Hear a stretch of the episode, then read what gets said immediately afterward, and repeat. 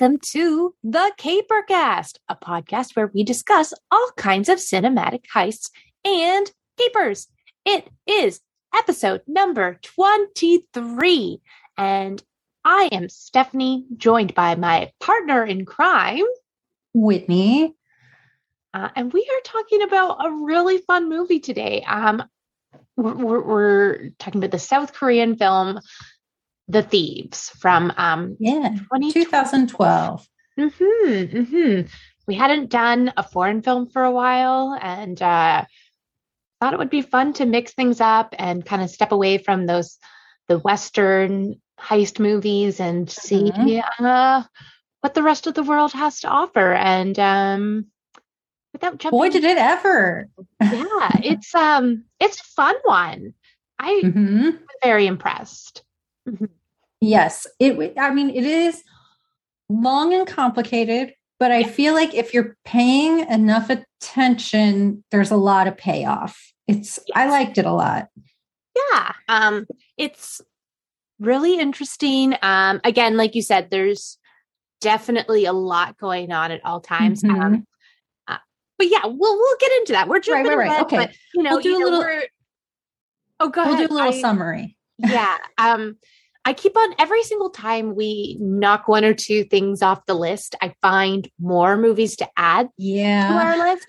And I think when we started this, I was like, well, we were like, oh, you know, there's only a certain number of heist movies out there, but like this genre is really making a comeback lately too. And in addition to all these like great heist movies that have existed for years, they are making a lot of them again now too. And um, mm-hmm. we obviously have to have Chicken Run 2 on here just of for course. the heck of it, which comes out later this year. But uh, I was looking up this movie and saw there was like an Argentinian like heist movie that's supposed to be good and like all this other stuff too. And I'm just so stoked to keep exploring all of these movies and the genre and to see what else everyone has to offer when it comes to doing these movies. Yeah, um, the director Choi Dong Hoon uh, has two other movie. Well, has a few other movies, but two of them are The Big Swindle and something called High Rollers.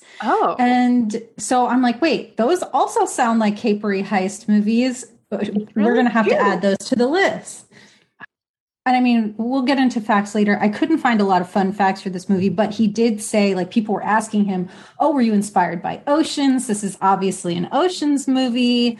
And he's like, No, I was inspired by my own other movies. hmm. Okay. Yep, yep, yep. Okay, well, we have to add those if they if they uh inspired you to make this one. Yeah, I'm looking it up now, and the Big Swindle is from 2004, and it's billed as a crime slash heist movie. So, all right, yeah, I mean, I guess this is also going to be. Um, I, I've just added it to the list. I had enough fun watching this that I would definitely watch anything else this director has done. Yeah, and at the very least, if there was nothing else enjoyable about this film, like, but there, there's a lot to enjoy about it. yeah. it. There, it's so heisty. There's so many of the tropes. There's so many cons going on throughout from start to finish. Um, yes and just a lot of like shenanigans. So yeah, yeah, I'm on board. Um, I'm I'm like looking him up. I didn't do any googling really aside from very briefly looking up yeah. um, some stuff, but uh, I didn't know he had like other heist movies. And mm-hmm. oh yeah, yeah, yeah. I'm I'm into this. What did you say? Yeah. Did you say what the other one was called? The Big Swindle and High Rollers. High rollers. Oh, yeah. Okay. I see that one here from 2006. Mm-hmm. So, yeah, this one is looks like a crime thriller about underground card gambling.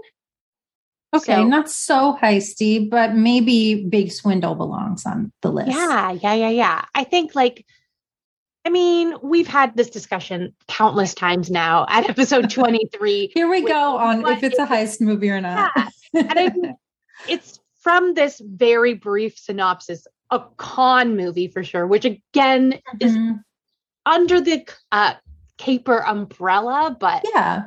yeah, yeah, yeah, yeah. So it's l- listed as a crime slash comedy film. This one. So Okay. mm-hmm. yeah. Um. All right. I have a little summary and then we can Yeah. jump let's- in. let's do that. But as a quick reminder to everybody, um, we are going to get into spoilers after Whitney shares Oh, more about the film. So uh, consider this your warning, just in case this is the first time you're listening to the Capercast. Um, this is a really fun one. I don't think either one of us will want you to miss out on all the That's twists. and true. There's a lot of twists and crosses and flips and t- turns. It's a, it's a lot. And this was really fun. So I do recommend watching this one. Yes. And then come back to our episode. Unless spoilers, you know, you don't care about them. But um, again, if this is the first time listening, please be aware that we are going to talk about everything to do with this film. So, Yes. Whitney, take it away. Okay. All right, here we go. Uh, in order to let things cool down from their latest heist, Popeye and his group of thieves go to Macau on a job. But the mastermind behind this job is none other than Popeye's old partner, Macau Park, who escaped with 68 kilograms of gold several years ago on their last job together. Macau Park uh, brought Chinese thieves as well along for the heist, but little did they know what Macau Park had planned for each one of them. His plan takes an unexpected turn when Popeye brings Pepsi, a genius safecracker, an old flame of Macau Park to settle the score. The thieves' new target is a $20 million diamond known as the Tear of the Sun, kept safely away in a casino, brought there to be sold by a notorious Chinese fence. While working together to steal this fabled diamond, they all have their own agenda to keep the diamond for themselves. But who will succeed and live to see another day? Dun, dun, dun. is the thieves. the thieves. Um, yeah, I Yeah. went in relatively blind to this. I started watching this movie when we were doing Rack Pack research. Uh, so I had made a huge list of films to dive into and to watch and make like research notes on. Um, Amazing. So I started watching this movie, but I'd had, had issues with uh, subtitles that weren't working Yes. properly, uh, and I had to kind of like leave it. But I wound up finding um, a version of it on the uh, streaming service Tubi for anyone who um, is interested in checking this out, uh, and that that worked. So uh, Great. it was so much fun, and I don't think I kind of turned off my brain. Like I wasn't trying to anticipate what was going to happen. So it wasn't like, you know, like I feel like I can say I was so caught up, I was caught off guard by like everything, but I wasn't actively kind of trying to figure out where Mhm. it was all going to go. But I loved the opening heist. Uh, the opening heist, the opening titles, like So it just really just brought you in. You're like, okay, we're doing this heist movie. It's on. Much like I think Mission Impossible had the same sort of vibe. Like, oh, we're in it. You know?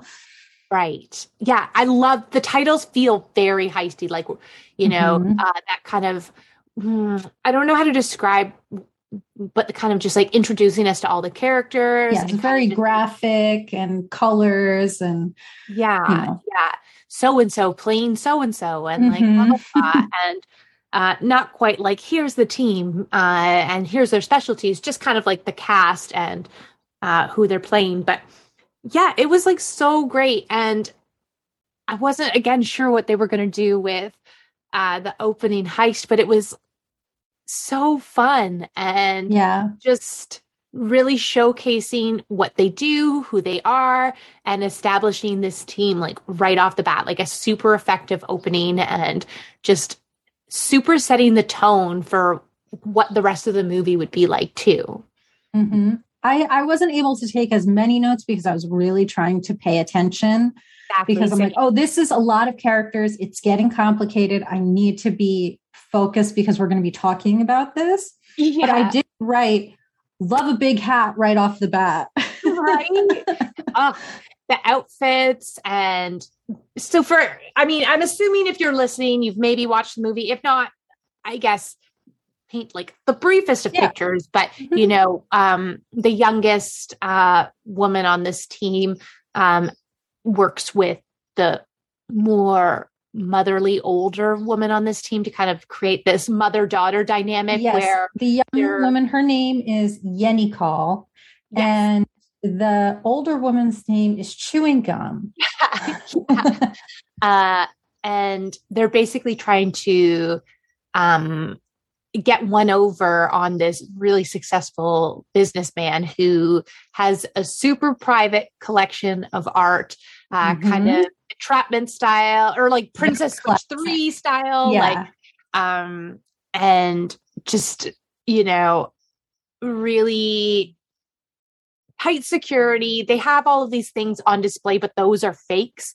They have the real things in this private gallery. And um, yeah, so they want to uh, Chew, chewing gum is there. She's saying that, oh, this is my daughter. You were courting her. You want to marry her. Oh, prove your wealth to me. Show me your private collection. I need to know that you're not a deadbeat, basically. Mm-hmm. And he's like, mm-hmm. okay, fine, fine, fine. I have to, I have to appease the mother. So I will bring her into my private collection. And the minute they leave the room, you can see that like the heist is on. Yes. Yeah. And Yenicall has like the whole cat suit underneath mm-hmm.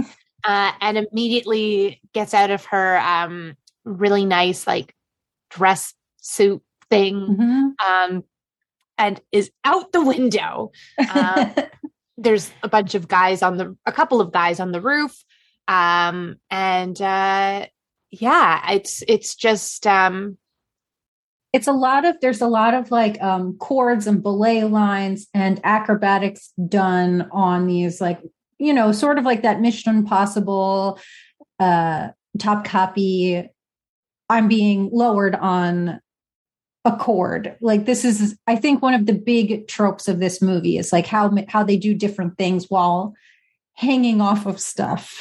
Right, right, right, right.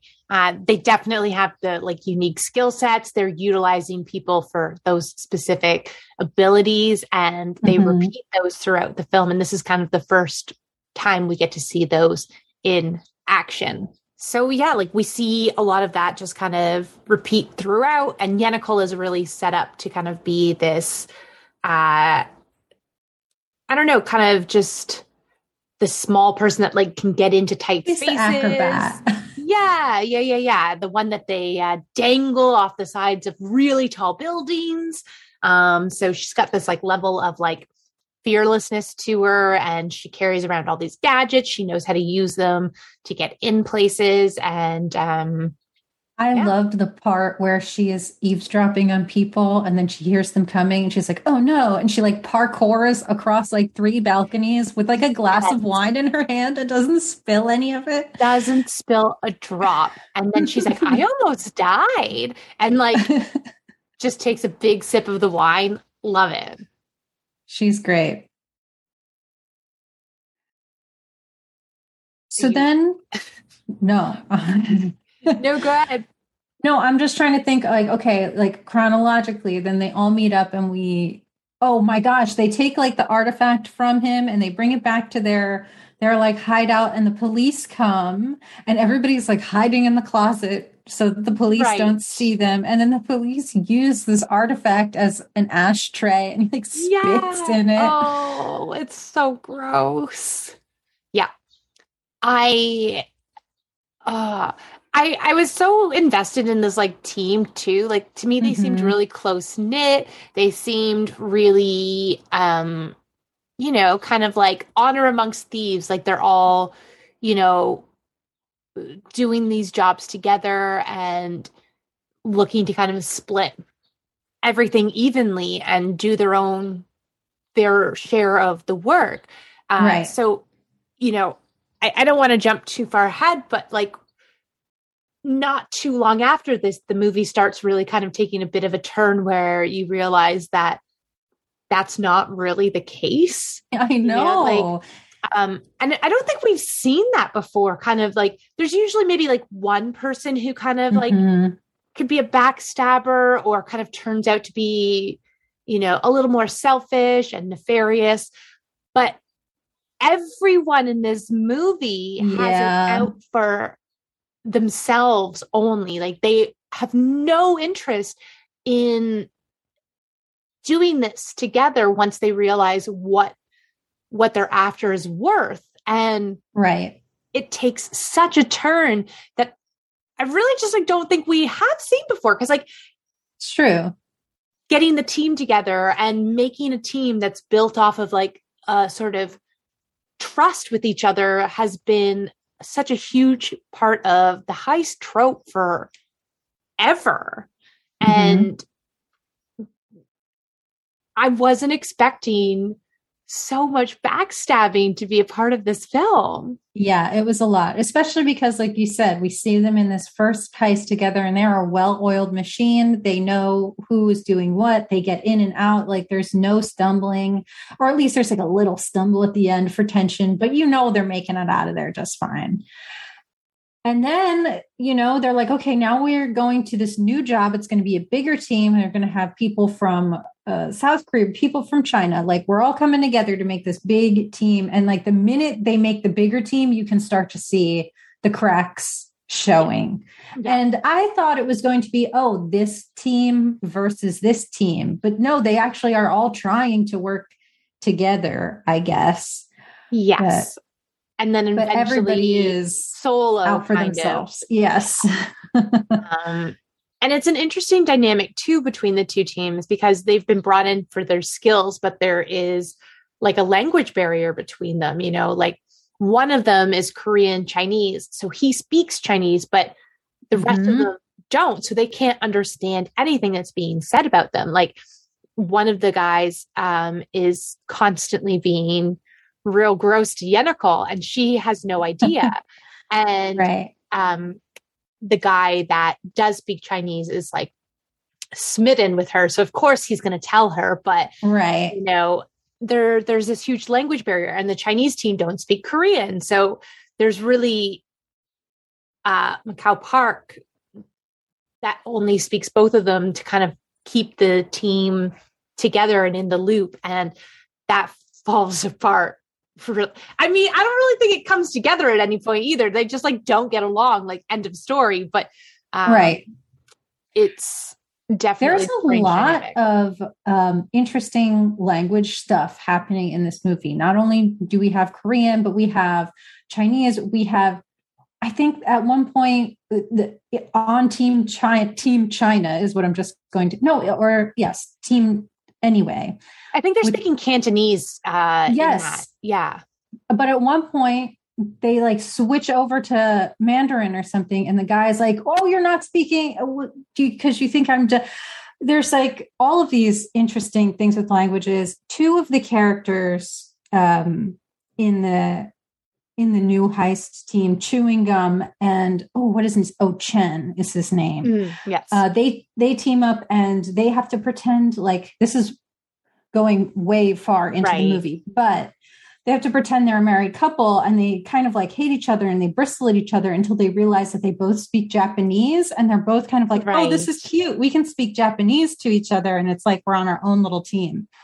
Right. And and other people are speaking English to try and throw yeah. other people off. It's a lot yes. of languages. Yes, it's really interesting. And there was like, I mean, because for a lot of this movie, we're reading subtitles, but then mm-hmm. all of a sudden they're speaking English. And I was like, wait a second, like what?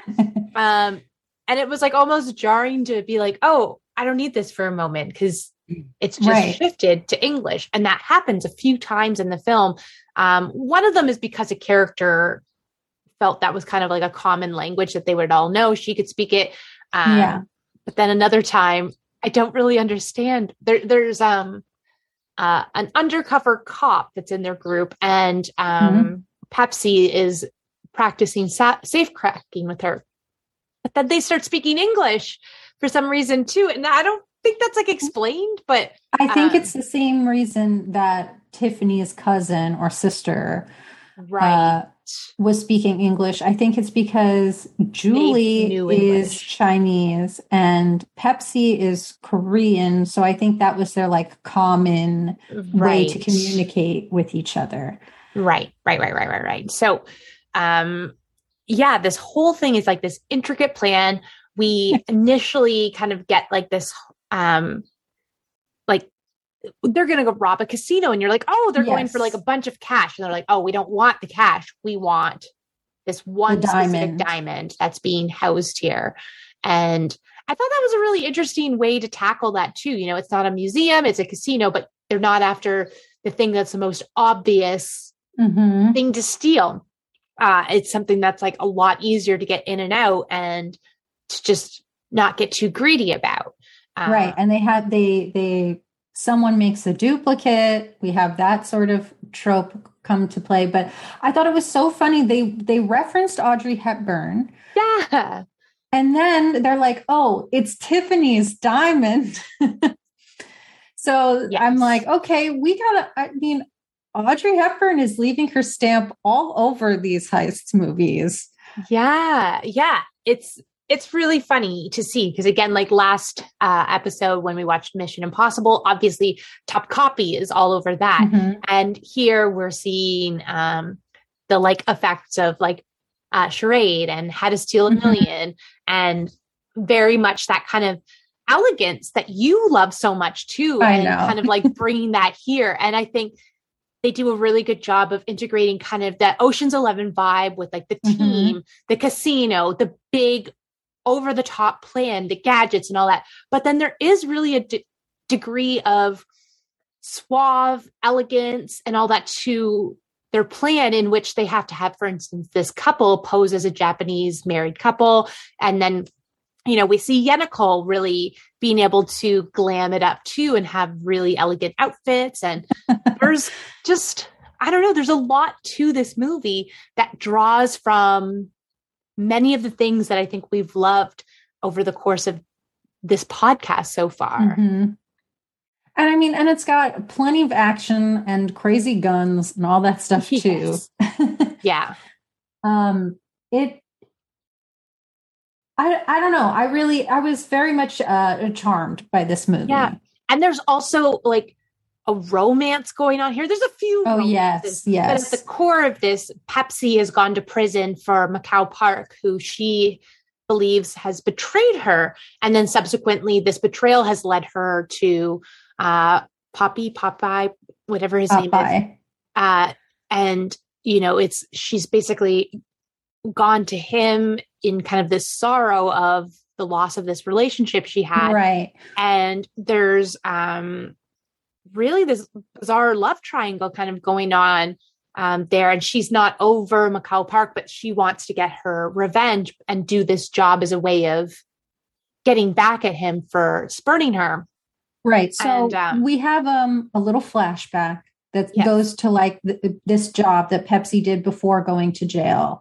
Um, Yenicall goes and picks her up from jail and like makes fun of her, and it's all very Right. cute.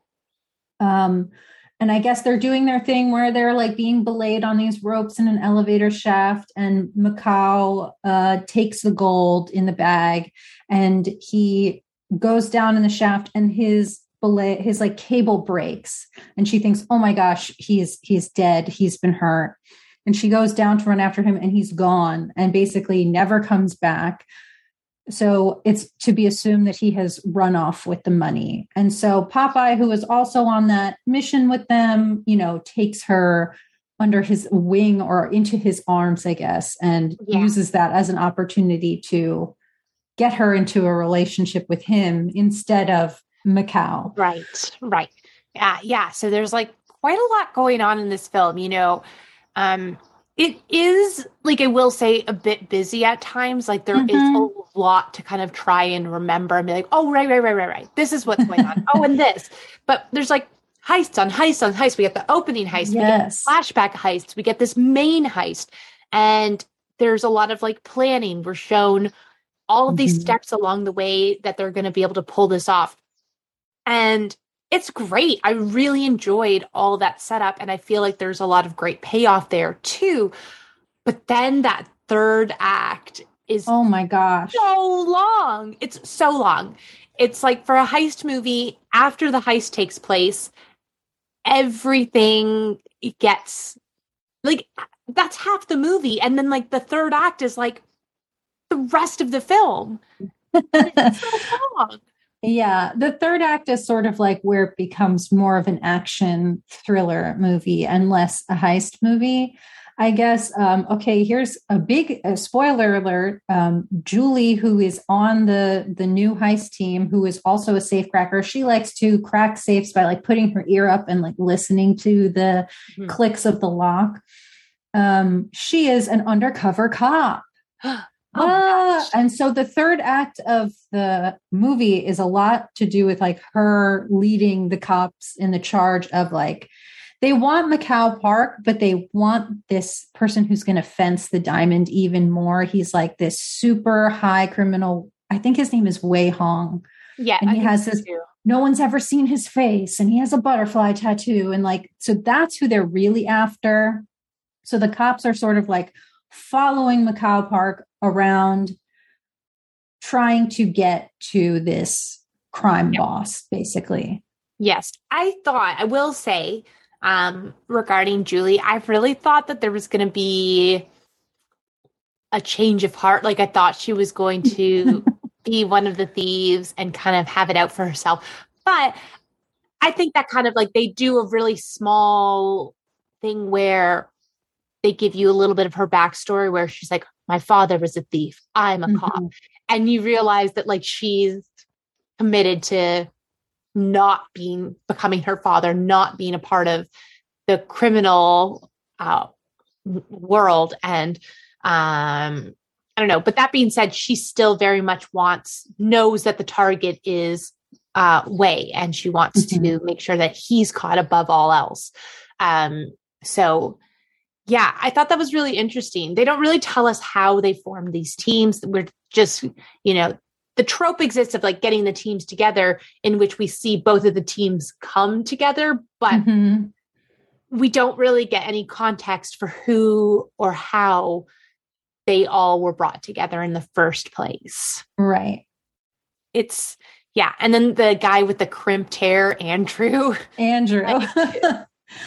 Andrew, I feel like was he the only one who didn't have it completely out for himself? Like he's so bumbling. I think he was just like, I'm on the team, you know? I don't yeah. think he had a moment where we were like, and here's what Andrew is really about. I don't think he's ever really given the chance either. Yeah. You know, like I think he's been set up to be the bumbling dimwit, like mm-hmm. right the get go. Although they do call Yenicall a dimwit at the very beginning too, but she proves herself to not be like right off the bat. Um, but I digress. Like Andrew is very much like reactionary and he's, you know, uh, just kind of a like goon. He's just there yeah. He brute force when necessary and to kind of stare in the face of any danger that they kind of come across. Um, or so be a distraction. Exactly. Um, so yeah, I don't know.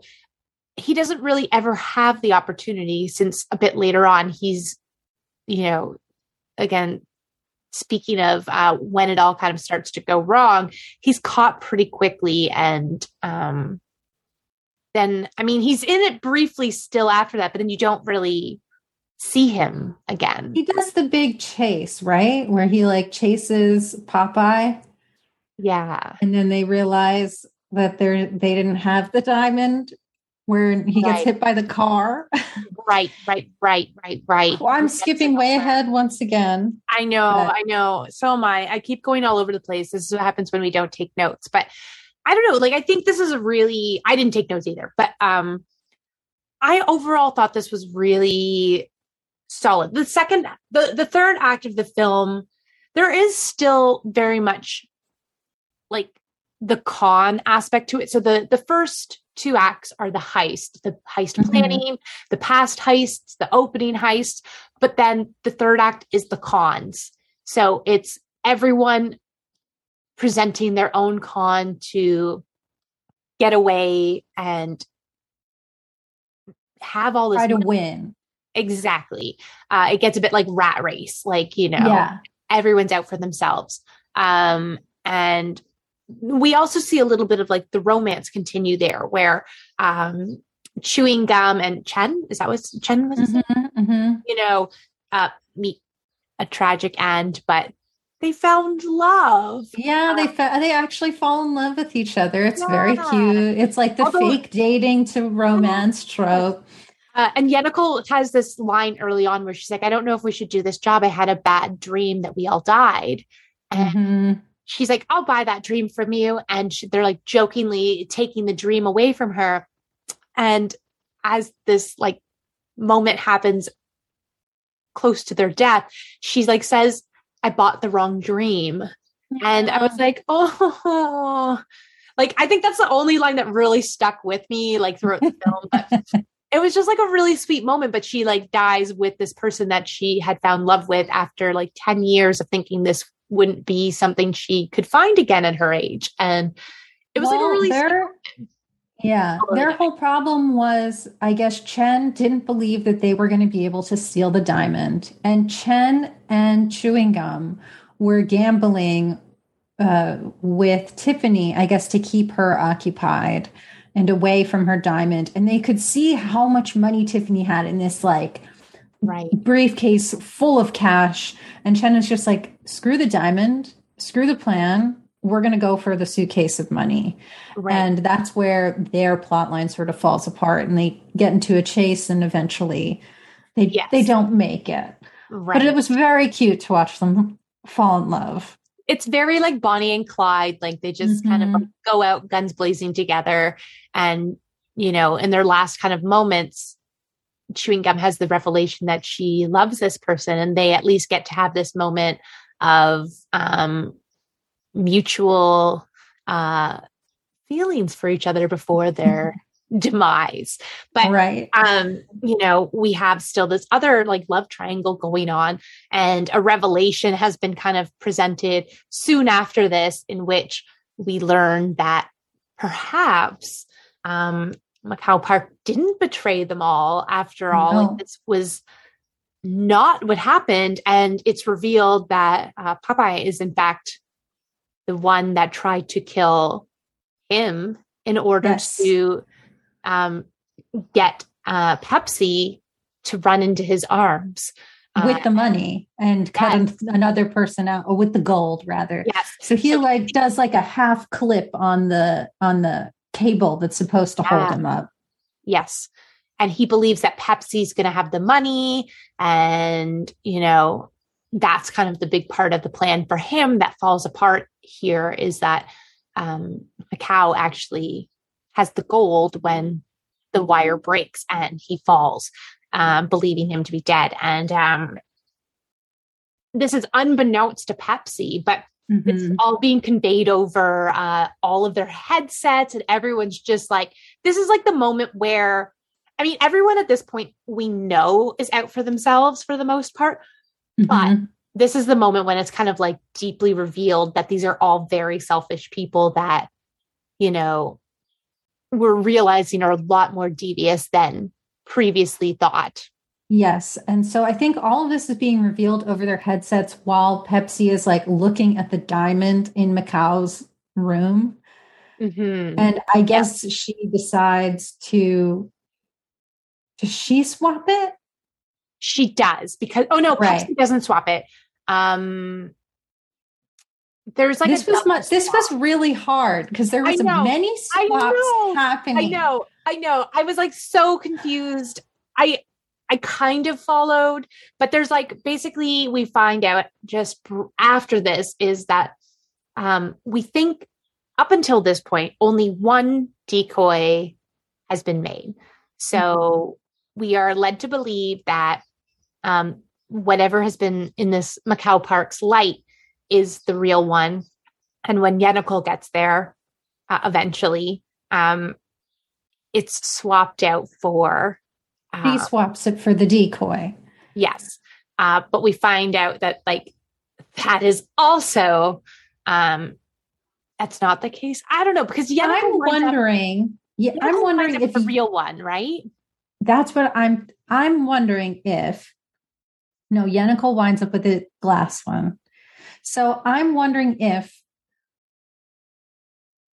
and if I'm wrong, I am sorry, audience. But but I think Pepsi put at some point had the the decoy, right? I think when she was, oh, I don't know. I feel like there was a swap, and then the decoy was in the light. Mm-hmm. And then when I think Yenicall has the real one, thinking it's the decoy one. And so when she does the swap, she takes the decoy and puts the real one. See, there. but that's what I thought too. But then when the crime bosses come in immediately after that. Oh yeah, they they're like it's a fake, and they do it's a fake. And Yenicall is the one at the very end who does have the real one because she does that whole scene where um she's in the building that's evacuating. She gets right. naked. She showers in the water that is like the water um, pipe that's burst. Yeah. And she puts it in the towel and they escort her out. So she is the one that does, in fact, leave with the real diamond. And what's in the bag that Popeye takes? That's another decoy because remember, they run into the street and there's that scene after the right, and the and motorcycle it, hits it and it breaks. Yeah, and that's the broken one. So, so there's a second decoy somewhere. Yes, but yes, that's that was a plot point where Yenicall says, "I heard you on the phone" because she's an eavesdropper. Uh, mm-hmm. Uh, so she heard that another decoy was being made. She calls back and has another decoy. Okay, this is now making sense. Yes. Okay, okay. So We're untangling Yenicall it, has, folks. yeah. So Yenicall has a second decoy made. She pays even more money for the guy who makes it to stay quiet and not tell um, Pepsi about it uh, and Popeye. And it arrives. They do a quick little flashback showing Yenicall receiving it and not telling anyone. I see. Yes, I remember that now. Yeah. So Yenicall ends up with it, and that's why she, her and Pepsi are like chilling together at the end. Yes. So at the very end of the movie, um, Yenicall thinks she's gotten away with it. She's still in Hong Kong, and everyone's just like, everyone who's still alive is like, mm, you know what? Maybe I'm good. Maybe I don't need this diamond. Uh, this was a disaster. Yeah. Uh, but Pepsi winds up meeting the businessman from the first movie, which is like not a coincidence. Like she was clearly using him to um to get it. Yeah, get it, Yenicall.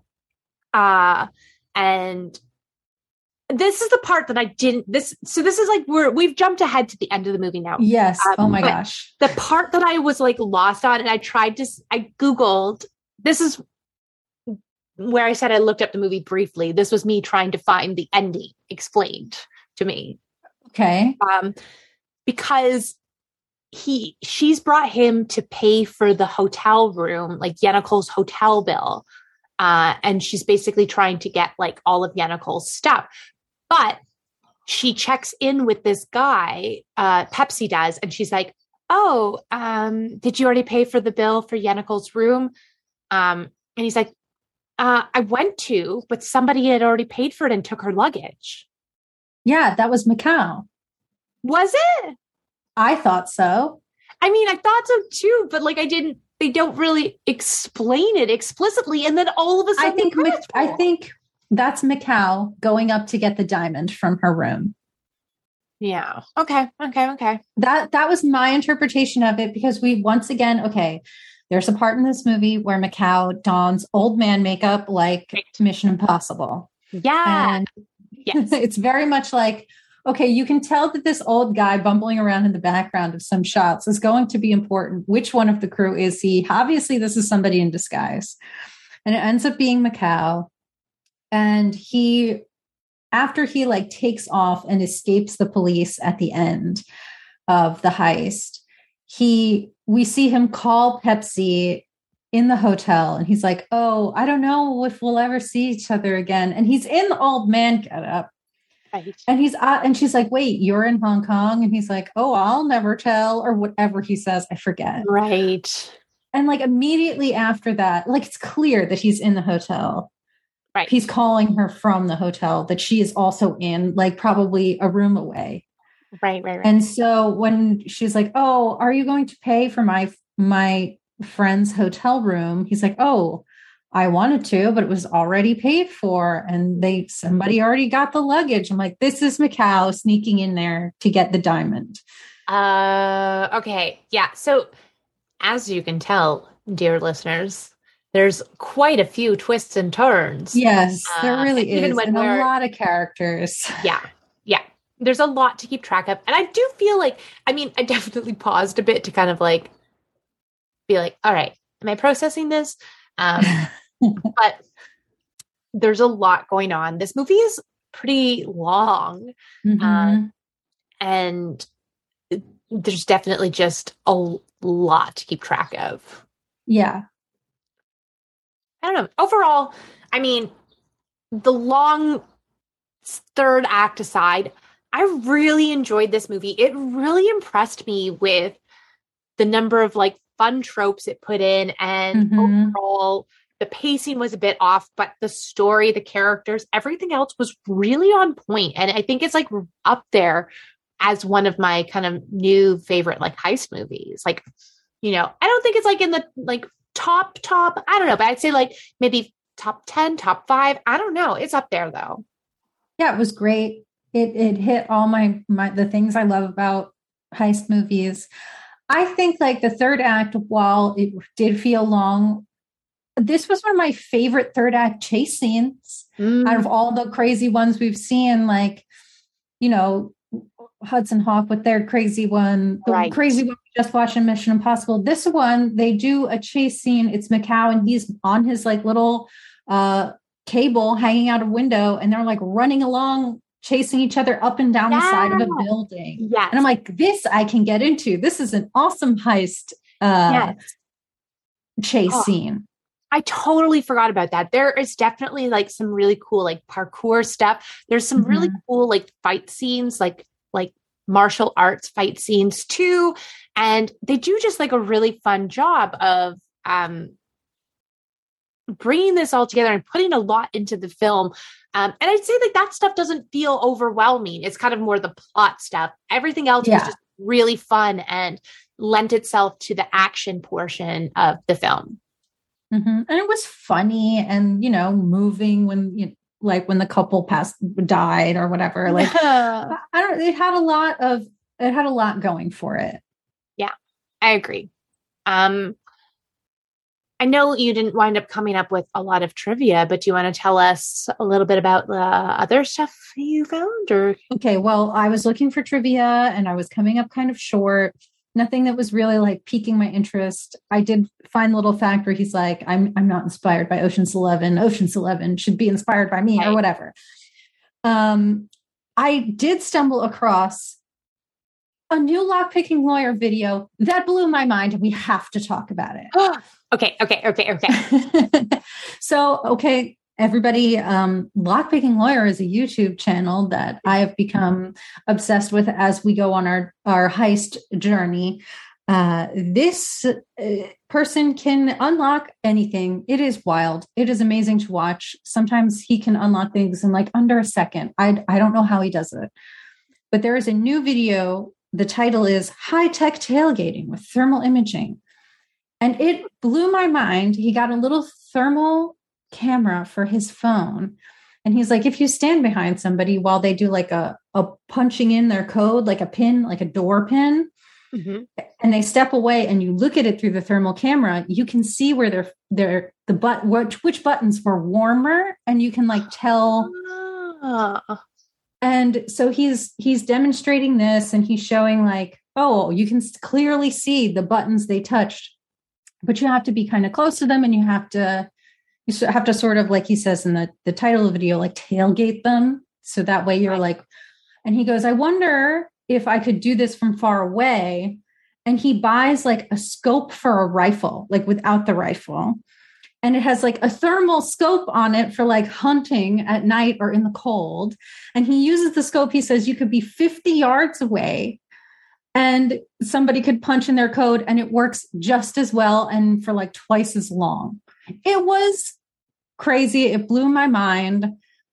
This guy is going to teach me how to heist everything. oh my God. That's so cool.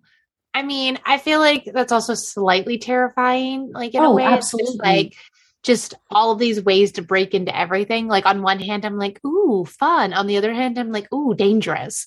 But like, right. I mean, to be honest, like a lot of the locks that he breaks he uses these tools that are not like widely mm-hmm. known or available or they're very expensive so it's like somebody would really have right. to want but i do like to if you're thinking about buying a new lock for your bike i would recommend watching his channel and seeing the ones that are more hard for him to open Oh, that's really cool. I'm going to have to check out some of these because I know you've mentioned these videos before and I've been like, whoa, neat. And then I just like haven't gotten around to like checking it out, but like, it's okay. I, I definitely want to. And I mean, he like the first thing he says in the video is like, the best way to maybe actually get into places with um, codes like this would be just hold two two trays full of coffees and follow somebody into the building that way. And you're just like, oh, right. of course, of course. Yeah, naturally. Ah, interesting. Interesting. Yeah. I don't think he ever shows his face, which I think makes a lot of sense, you know. yeah.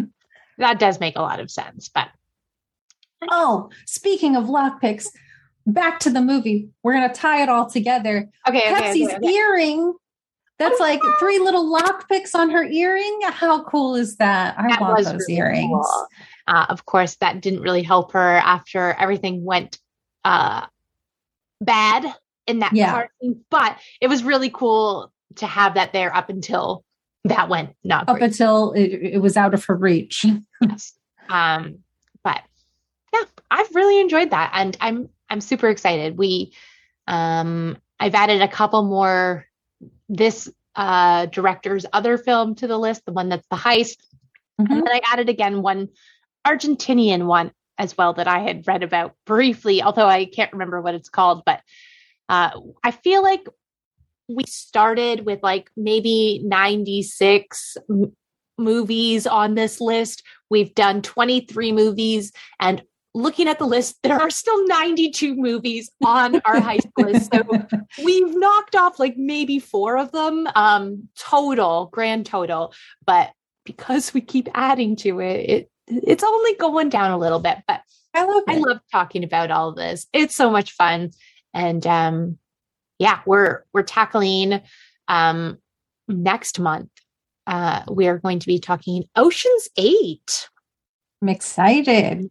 We're gonna do another oceans. I know. We kind of skipped 12 and 13, but we'll we'll circle back around eventually. I want to see like this is basically Ocean's 11, but with the women at the forefront. So I think it's okay to kind of skip and see what this has to offer, especially pretty close off the tails of us watching Ocean's 11, both the original and the mm-hmm. remake. So I'm stoked. And we just also did uh, like it was the first Monday of uh, May, which was the Met Gala. This has a Met Gala theme to it. Oh, right, right, perfect. In retrospect, we maybe should have done it for that, but That's I didn't okay. think about that until now. so we're going to do it for the first Tuesday of June. So, um, yeah, uh, that is it mm-hmm. this week's episode. Uh, so if you want to say hello, uh, we are on Twitter or Instagram at CaperCastPod. You can send in questions, comments, suggestions, uh, or email us at podcast at capercast.com. Um, both of our um, usernames are linked in the Capercast's bio, mm-hmm. but just in case, um, I'm at Hello Cookie. And Whitney, where can people find you? I'm at Hey Whitney. Huzzah! and uh, I don't know why I decided to say that, but whatever. Okay. Um, so yeah, be sure to say hi. Tell us, you know, your burning questions that you want us to answer about Ocean's Eight and such. Uh, mm-hmm. Uh, and uh, be sure to share our show, subscribe, review on your platform of choice. It helps, you know, get get us out to other people. I mean, we're happy to just talk about heist movies with each other and yes, hopefully someone out there is enjoying this. Um, but I would just be happy to do this for us if no one else was even listening. So I've been having a great time. Me too. Uh, so we have been your hosts, and this has been the Capercast. So thank you for letting us steal a bit of your time and for tuning in. And until next time, don't get caught. Thank you. The Capercast is hosted by Stephanie Cooke and Whitney Gardner. Our theme music is by the very talented Emily Milling.